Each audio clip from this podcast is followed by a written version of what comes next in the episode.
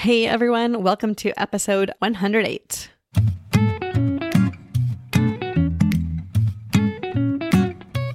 Welcome to the Know, Like, and Trust Show with Britney Gardner, the podcast where we explore the world of personal branding and how to build your know, like, and trust factor up for ultimate business success. And now here's your host, Britney Gardner. Hey friends, before we hop in today, I want to let you know about a free masterclass that I am doing this week, Thursday, in just a few days if you're listening to this soon after the air date at least. It is all about how to create content that invites your audience in, that helps them feel special, that makes them feel like they are part of the in crowd, which in turn helps them build that know, like, and trust factor. It is 100% free. I am not going to be doing any sales pitches whatsoever, just straight content. The only caveat is there will be no free replays. So if you want into this masterclass, hop on over to britneygardner.com forward slash masterclass. All right, everyone. Today I'm going to be talking with Chrisa Zindros. She is a personal branding expert. She has employed personal branding in both the corporate world and in the coaching world. So I'm really excited for you to hear her personal story about how she developed her own personal brand and also how she found her personal brand within the corporate world. Chrisa brings over a decade of management and executive level leadership to the Handel Group. Throughout her career, she's worked alongside C level executives, building brands, and creating numerous business driving initiatives that have positively impacted sales, profit, and employee retention for large and small companies. In 2008, she came to the Handel Group to further hone her leadership skills. After a few sessions with her coach, she realized she had a longing to help people succeed in life and business, and she became a trained coach in the Handel method. Chris has been teaching individuals how to integrate the method into their lives. She leads workshops and corporate retreats and works privately with individuals and teams. All right, on to our interview with Chrisa. We're going to talk a little bit about her beginning and how she has lived her personal brand as she's moved into a new career. All right, Chrisa, welcome to the Know, Like, and Trust show. Thank you. Happy to be here. So I'm really excited what we're going to be talking about. But before we get there and start talking about what being an outlier really means for your personal brand, why don't you tell us a little bit about you and how you came to the knowledge and skill set that we're going to be talking about in a minute? Sure. So I am an executive coach at this moment. I've been an executive coach for close to 11 years now. But prior to becoming a coach, I actually worked in marketing and branding and consumer experience. So I worked with retail companies to help them both figure out how to keep established brands top of mind for consumers, as well as launching other brands that were new and had a point of difference that wasn't already available in the marketplace. So I became a coach uh, because as I was growing in my career, I was struggling to lead. And so the higher up the ladder I went, the bigger my team got, the less effective I was becoming, which is a conversation for another time. But I be- when I became a coach, one of the things I realized that people butted up against is that they didn't one know how to brand themselves within an organization. They didn't really understand how to do politicking and networking and how to establish sort of their own personal brand within their teams, as well as with uh, superiors. But then also when when I was working with people who were building their own companies or building their own brands, they really didn't understand how to position themselves different from other founders and leaders. So this topic is really near and dear to my heart uh, for the purposes of the fact that I was in marketing. So this is really marketing language that I do branding with my clients. And then also I was a young leader and I was 27 when I became an executive and talk about being an outlier. I was one of the only women and the only young people in the room of mostly men who were all like 55 and above at the time. And so I had to quickly learn how to feel comfortable in that space and figure out how I was going to be authentic to myself and still be successful in the world that I was stepping into, which was really high level leadership. So that's really interesting to me. Obviously, a 27 year old female is going to, you know, present herself differently than a 55 year old, I assume, white male who's been in the game for a while, maybe thinks that they know everything. Obviously, through the advent of the Me Too movement, we've heard all about mansplaining, and it's like maybe guys are starting to kind of figure out some of this stuff. But I assume that this was all well before that. So, what did you run up against that made you realize, like right away, you have to set yourself apart, not only as a leader, not only as someone with expertise, but someone who can deliver it differently? Such a great question. I wonder where to begin with this one because there were so many inflection points. There the first one that comes to mind is actually what landed me in becoming a coach, which was I was having this issue getting my team to listen to me. And my team at some point grew so large where I inherited other teams underneath me. And at this particular point, I was managing some of the 50 year old white men that you were referencing that were part of the company. And they didn't want to listen to me. I wasn't being impactful. I didn't know how to have them engage. I didn't really know how to stand my ground with them. I was intimidated, and then they were testing me. And my good friend was like, Oh, you should probably get a coach to help you. And I was like, Who does that coaching? Like, no, thank you. Uh, you should know my family is Greek. So we just eat and drink our problems. That people don't talk about them. So I was like, Oh, leave me alone. I'm not doing a coach. So one of the first inflection points was just that, where I wasn't being effective with my team. And I realized, oh, if I'm going to get to these people and have help them produce results, to both make me look good and also ensure the company is profitable and growing, but then also to support them in their careers, I'm going to have to really figure out what my leadership style is going to be, which I hadn't had to do up until that point because I was leading people that were closer to me in age and at the time were mostly creative. So it was like we were more colleagues, and even though I was the boss, it was more of like a colleague sort of relationship where I didn't have to really establish this hierarchy. But as my leadership grew, I had to establish a hierarchy because it's just required when you have so many people underneath you. So that was the first inflection point uh, when no one was listening to me and I wanted to quit my job because no one was listening. part one. Um, part two is that because of the role I was in, I was often called in on many conversations and important business conversations. I would go into a room where, interestingly, there were definitely a lot of older men and mostly white men but also there were a lot of older women in the room. And these women had really grown in the ranks in their careers. In this particular instance, they were also at this company for a very long time. And so, what I noticed is that uh, my voice wasn't really being paid attention to. And I would do things like, let me echo what this person said, or piggybacking on what that person said. And I would find myself sort of repeating other people just to be able to say something and get some attention. But then I realized I wasn't really contributing, nor was I telling the full truth about what I thought or what I, you know, really thought we should be doing with the decisions that we were making. So I love that you realized that echoing somebody else's statement is really just setting up an echo chamber. I mean, essentially, and that it wasn't doing you any service. So, you know, when it comes to putting yourself together as a personal brand, in an environment like the one that you were in, how did you give yourself permission to really create your own opinions and put them out there? So, the first thing that I did, and this is also what I teach my clients to do and to get, is that the more I kept trying to sound like everybody else or enforce everyone else's feelings or sentiments or thought processes, the less confident I became in my job. And at the time, I didn't actually realize what I was doing, but what, what I was doing and how I would say it now to myself, being a little bit older and a lot more wiser, is that I was being fake. I wasn't truly telling the truth. And I was being a fraud in the sense of I didn't really believe what I was saying half the time. Sometimes I agreed, but mostly I had other opinions or a different take. And then I felt like I was second guessing myself. Like, was my opinion right? Should I say it? No one else agrees with me. What does that mean? And so I started to really go deep into the conversation of maybe I don't deserve this job. Maybe I'm not qualified. Maybe I'm not smart enough.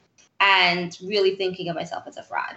So the first thing I did was get, and this came through a couple of different sort of avenues. One was a mentor, another part of it was me getting my own kind of like personal development work on, if you will, was that um, the more I pretend and the further away I go from my own authenticity, the bigger of a fraud I feel.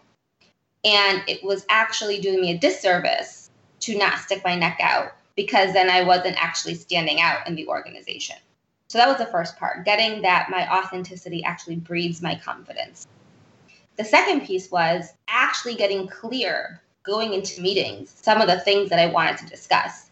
Because I would find myself again, like, and I say find myself, and I've said it a few times now, which is very much like a place you end up versus really steering the conversation and knowing exactly what you want to get out of it and how you're going to manage the negotiation. I often found myself in, you know, agreeing, you know, and having extra work, you know, doing this other job for somebody else. Yeah, no problem, um, right? yeah, no problem. It's all good. I got it. I could work until 11. That's okay. My boyfriend won't mind. But I often uh, found myself in these meetings kind of tongue tied because I hadn't had the practice that my other colleagues did. They had been in the industry for 20 years. This is like not their first rodeo. It happened to be mine. And so they kind of knew what they were going to say. They had their positions, their talking points, they had these established relationships, and I didn't. So I had to do a little bit of preparation in order to be able to go into the meetings and say what I needed to say and present. And that little bit of prep work made me feel much more comfortable to stick my neck out because I was prepared with okay, what if they say no? What if they don't like my idea? How do I respond? What do I do if someone someone gets mad at me? I don't know why I always worried about people getting mad at me. I don't worry about it too much anymore, but I used to quite a bit. So I was able to sort of troubleshoot, if you will, and that made speaking up much more easy. So, I want to touch on something that you kind of inserted quickly and then moved on there. That when you prepared in advance, it gave you the ability to troubleshoot. Because I think a lot of entrepreneurs in particular, or at least the ones I've been observing, they fly by the seat of their pants. And and I think, you know, the way the online marketing, online business world works kind of almost tells them that that's the way you're supposed to. You know, you start up a business, it's done in a very bootstrapping manner, it's very scrappy, you're figuring things out on the fly. And then as they grow, when they should maybe be you know relying more on on systems around them things like that they're just so used to flying by the seat of their pants that it's become second nature and you're saying the opposite which I happen to agree with, so we don't need to do that or anything. But you're you're saying that preparing in advance allowed you the confidence, allowed you the ability to troubleshoot when things didn't go according to plans. Yeah, I think what's important is to know yourself. So there are places where if we are, you know, have to wing it or have to just kind of pull it out of our, you know what, we can be okay. Like we're good on our feet, we're fast. There's places where we all know we have that strength. And then there are places where we know that we don't have that strength. And the strength could be an actual technique or tactic, like how to do something. For example, if you sent me an, an Excel spreadsheet, I couldn't promise you I would be able to actually fill it out in like a day because I need a lot of time on Excel. But if you sent me a PowerPoint presentation, I can bang out, you know, a, a slide presentation in 30 minutes. Like, what do you want with graphics and videos? Like, let's do it. So I feel confident in one space and not confident in the other in terms of hard skills. It's the same thing with the soft skills. And the soft skills space, I think most of us sort of put a lot of demands on ourselves to be able to know how to lead and know how to say things and know how to negotiate. But if we don't have all the practice or if we're not naturally inclined, we do need to prepare. Just like I would have to prepare to work on a P&L. It just it won't come as easily to me. It doesn't mean I can't start to build some acumen with that particular skill set, but I just need to invest some time. And so preparing is not a bad thing, and preparing doesn't mean that you're weak in any way. It just means that you understand where you can stand to learn and or improve your skill set. And you're right, oftentimes we, especially in our culture, really put a lot of emphasis and almost celebration on people's ability to sort of just pivot really fast or you know just do that thing easily and what's true is we're only looking at the tip of the iceberg. Most of the time, when people are pivoting quickly or doing things easily, they've had a lot of practice at figuring out how to make it look so effortless. Yeah, it's definitely along the lines of, you know, that overnight success has only taken the last decade. I mean, yeah, it looks like they just exploded in growth. Maybe they've tried something new every quarter for the last 10 years and something finally just really hit. Totally. So, moving back to the subject of being an outlier, when was it that you realized, and, and maybe tell us the story of that realization? When was it that you realized it really had a lot of benefits behind it? Yeah.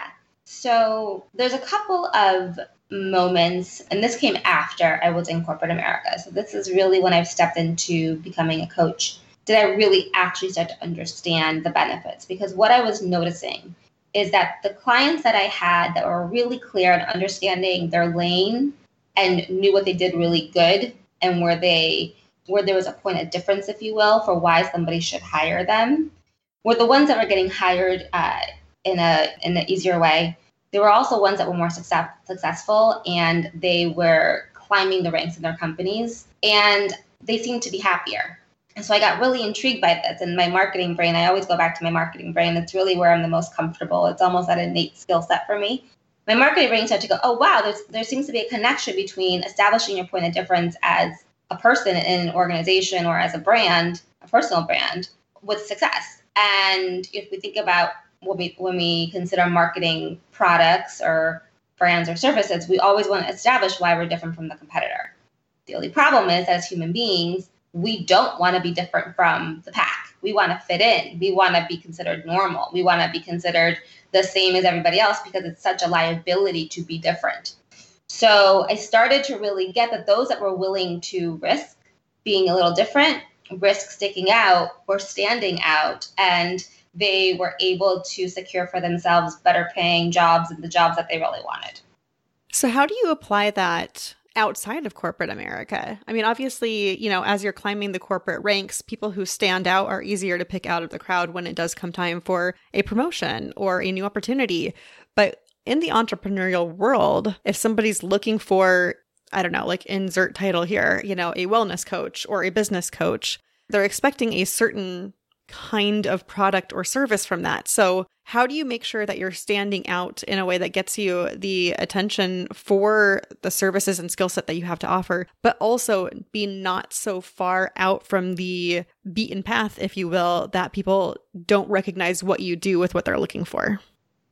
The answer really lies in being clear on your values.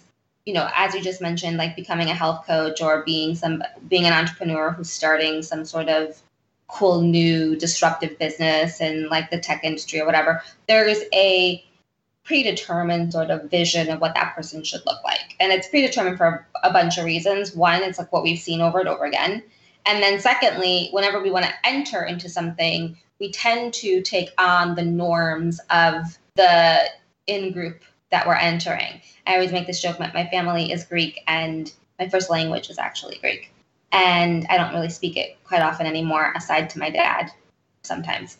But whenever I go to Greece, I start thinking in Greek and I start doing all these Greek mannerisms. And I suck my teeth and I roll my eyes and I like my you know, like I have all these hand motions and I'm like, where is it coming from? Because it's not how I behave in America, but it's because I spent two weeks with my family that I'm absorbing their norms. So it's very natural for us to come into an in group and want to acclimate from a biological stance, but it's also very natural from a like a society sense. Like we want to make sure we fit in so that people would want us to. I go back to what are your values? So if you want to become a health coach, disrupt some particular sector, okay, what are your values? What do you most care about in what you're going to create, but also how you're going to show up in the world? And from the place of being clear on your values, because then you go decide, okay, here's where I'm going to be different. Here's where I'm willing to stick out and stand out on purpose. And most oftentimes, if I'm just talking about women for a quick moment, most oftentimes this conversation comes up with women when it comes to how they're going to look, how they're going to dress, how they're going to do their hair, especially when it comes to like ethnic women. And you know, do they do, do you leave your hair natural? Do you not leave it natural? Do you use makeup? Do you not use makeup? There's a lot of conversation around making sure we like look like the norm. And all this stuff, what it does is take away from what your focus should be, which is on producing the great result you're trying to produce for your client or the industry. So the very place to go to always and have be what guides you and how you're going to stick out or not is your value system. I love that. I'm a big fan of core values. I I love diving into personality tests because I think when people really truly know themselves and what matters to them, it's so much easier to communicate what you have to offer to the rest of the world. Like how can you know what you're willing to offer if you don't know yourself? Exactly. And I just want to add something into that when you are clear on who you are, you don't make any apology for it. So you're managing less, meaning you're managing less of your space. Do I look okay? Do I sound okay? You're not consumed with that. And so what that creates in your space, meaning how you're interacting with people and the relationship dynamics that are caused by that, is that you come off more confident and you, in some way, disarm other people. We've all, we've all been around people who they feel really uptight. They feel like they're trying to walk a straight line. Something feels off about them to us. Sometimes maybe they come off fake in general. And so we don't trust them on some level. We're a little bit like, I don't know about them. I'm not sure. Or, we're, or they don't really get us to feel like we can relate to them, like they're almost out of touch. And unfortunately, you know, whenever we're all playing and trying to manage who we are for the sake of our client and for the sake of closing a deal, the other person slash client slash business person, whoever you're talking to, can feel that. And so it hurts your credibility. There's something really powerful about going, okay, here's my values. You know, one of the things that I always ask people before they start working with me is like, just so you know, I like swear nonstop. It's gonna offend you. You need a new coach. But like F words come out of my mouth. And that's just who I am. I've always been this way. And whenever I try to control my voice and like st- change my words around, I stutter. I forget what I was saying. It just I'm ineffective. So I go own it, and then what it creates is opportunity for people to also be real with me. And instantly, in that realness and that willingness to be vulnerable with someone, you build credibility and rapport. Oh, I love that. You need to be who you are. There's no need to apologize for it, and not just need for apology, but like own it, man. Yes, for sure. So, I'd love for you to tell a little bit about your story and building your own personal brand and any, you know, hurdles that you've encountered along the way and any like big high notes that have really shaped one who you've become in the marketplace, but also for yourself. So, I've done a career switcheroo. and so I will speak to what I've created as a coach. Uh, because prior to that, as I mentioned, that was really where I did a lot of my learning and fell very hard on my face much at the time, but also really figured out how to succeed. So, one of the reasons why I became a coach was because I wanted to help people succeed and realize the value of coaching. But in my corporate life, as I like to call it, it was sort of like the growing pain years. When I became a coach, what I got and the lessons that I started to sort of learn from in this coaching uh, world is that one, I don't have to be a people pleaser. Before, I very much would always want to make sure that people knew I was willing to work hard and do a good job. And if that meant sacrificing whatever it might be my time, my family, my friends, my workouts I was happy to do it because I wanted to make sure I established some level of you can trust me. I'm here. I'm dependable. I'm reliable. And what ended up happening is I got very, very resentful did not work out in my favor. Very bad strategy. If there's people pleasers listening, please stop. It doesn't work out for anybody. Uh, so when I became a coach, I really learned and actually put in place rules for myself to not go back to the yes, ma'am, yes, sir sort of mentality. I also realized that I had to, in order to grow and lead clients, I had to be able to evolve that for myself. Otherwise, I wouldn't be able to catch it in other people, meaning I wouldn't be able to direct people to say no powerfully when they should or to proclaim their time because I wasn't doing it. So I had to really upgrade that for myself. So that was kind of the beginning of this like building the brand of me. One of the things that I've created as an internal brand, because I always like to look at the two things like there's the internal experience of you and the external. So, in terms of my colleagues, because I do work for a company where there are a bunch of coaches that we partner together on on different projects, the thing that I really wanted to establish myself as was somebody that was a supporter and a mentor and not somebody who did the work for you, which again goes back to my people pleaser. So internally, I took the time to really build one on one relationships, get to know what people cared about at a deep level, understand their personalities, and take the time to really build deep connections so that I can call any of my colleagues at any point and chat with them about their families or chat about business, and all of it feels natural. So that was the, the first kind of internal piece. On the external side, I really wanted to establish myself as a little bit different than the other coaches that we have in our organization. And they're all fabulous. I can speak for hours about how wonderful they all, all are. And they all come from different backgrounds. But what's true about me is that I was a young executive. I have a very interesting kind of growing up story. My parents were immigrants and they didn't speak the language. I had to help them like get their bank account open So I've had this like experience of life where I've had to be the most mature person in the room. And because of that, I'm able to see the big picture.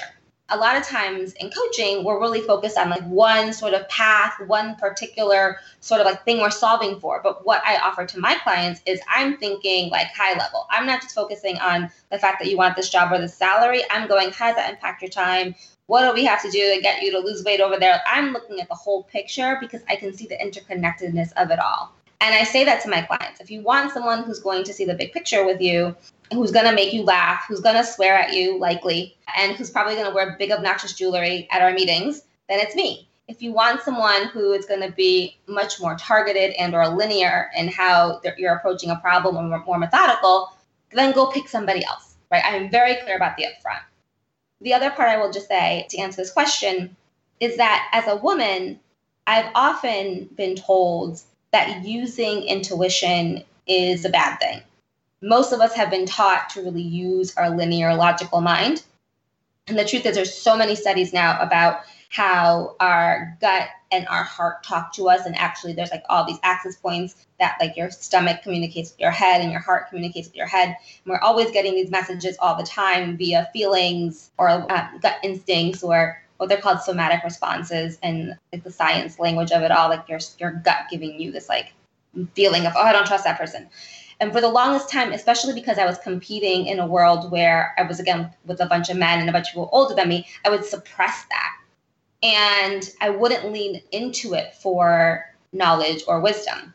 And for for many years in coaching i would also ignore it and very much use my head and my the methodology that we use to coach and really take that approach from no ignore it. And in in recent years i've decided you know what screw it. I'm somebody who's really intuitive. I, i'm an empath and i'm to call on that when i'm working with clients. And that means that i ask permission like hi just so you know I'm a little bit of a weirdo. I can be really intuitive. I can be really intuitive sometimes. You didn't say this, but I had this weird gut feeling. Can I tell you? And most people are like, sure, tell me. But I wouldn't have done that because in the past, because I would want to fit in and I wouldn't want to get in trouble and I wouldn't want the client to fire me. And now I'm like, hi, you want this part of me. You want this weird piece because it's where I add a lot more value and you're not going to get it from anybody else. But th- that takes guts. So th- those are the, the, the pieces I've been able to integrate the internal, making sure I'm a mentor and a supporter to the people that I work with, ensuring that with my clients, I'm really deeply owning that intuition and that I am fully standing in. I'm not going to be your typical corporate consultant. So if you don't want that, then don't hire me.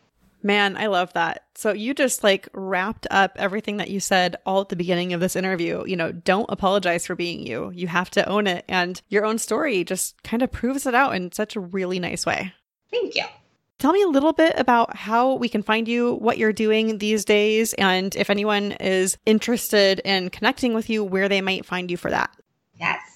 I work for a company called Handel Group. We are an executive life coaching company, which basically means that whenever we work with a client, we work on their whole life.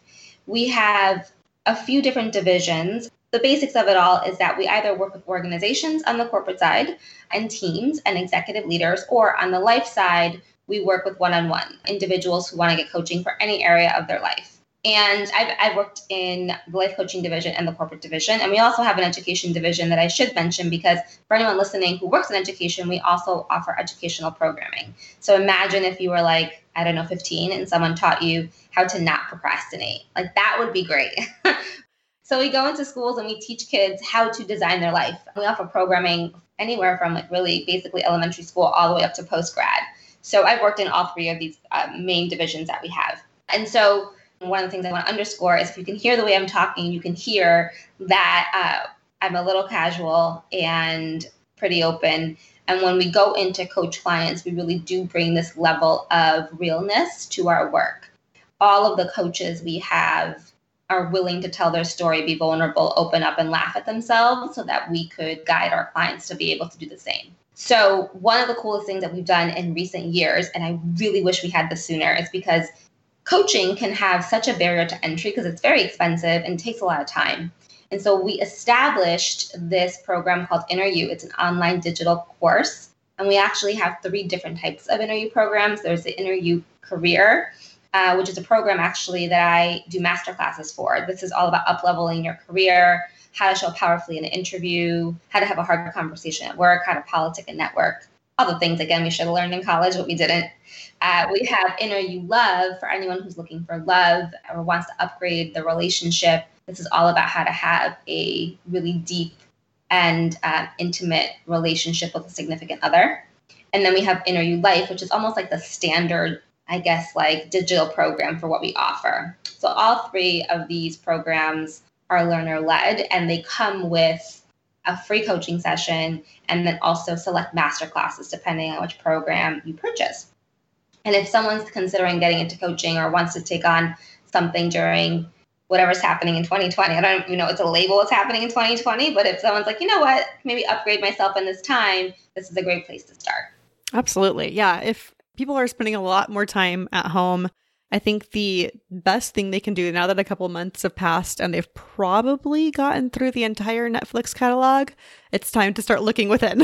oh my God. Yeah just so everyone in the audience knows, I love one of the things that uh, you didn't actually say, but I have here in my email that you guys call it learn to human better because I think it's such a great way to succinctly get across a lot of the things that we talked about today. Yes, we love to make up words at Handel Group. and so human better, right? We were like, if Uber can be a verb, then humaning better can be a verb too. It is all about upgrading your whole life, not just like one part of your life. And the truth is, and the literature says this too, happier people produce better results. You know, most of us really have been taught, we've been kind of brainwashed to believe that once you get successful, you'll be happy. Once you make that first million, you'll be happy. And what's really actually true is that's not the case. The case really is that if you're happy and have a level of pride with yourself and your actions, you produce better results. You're more likely to be successful if you work, if you do the internal work on keeping yourself happy and thriving. So that's really our mantra and what all of our coaching offers to people. Chrisa, thank you so much for coming here. That was, first of all, just a fantastic story. I enjoyed it. I love hearing how you emerged into the brand that you are today, but also just how everyone else can follow along and, and really apply that to their own lives. So thank you. Thank you for having me here. Thank you again to Chrisa. I'm so excited that you guys had the opportunity to hear her whole story beginning to end. I know it was a little bit of a longer episode than we normally do, but I found myself nodding along with her so many times, making decisions from our values, unapologetically standing up for who we are, owning who we really are, so we can bring that good stuff to our clients and really create some impact. I'm so excited you guys got to hear this. And again, I know you already heard that I love that phrase, learn to human better. It's so awesome. So if you are finding yourself nodding along too, you should probably go check out Inner You and the Handel Group.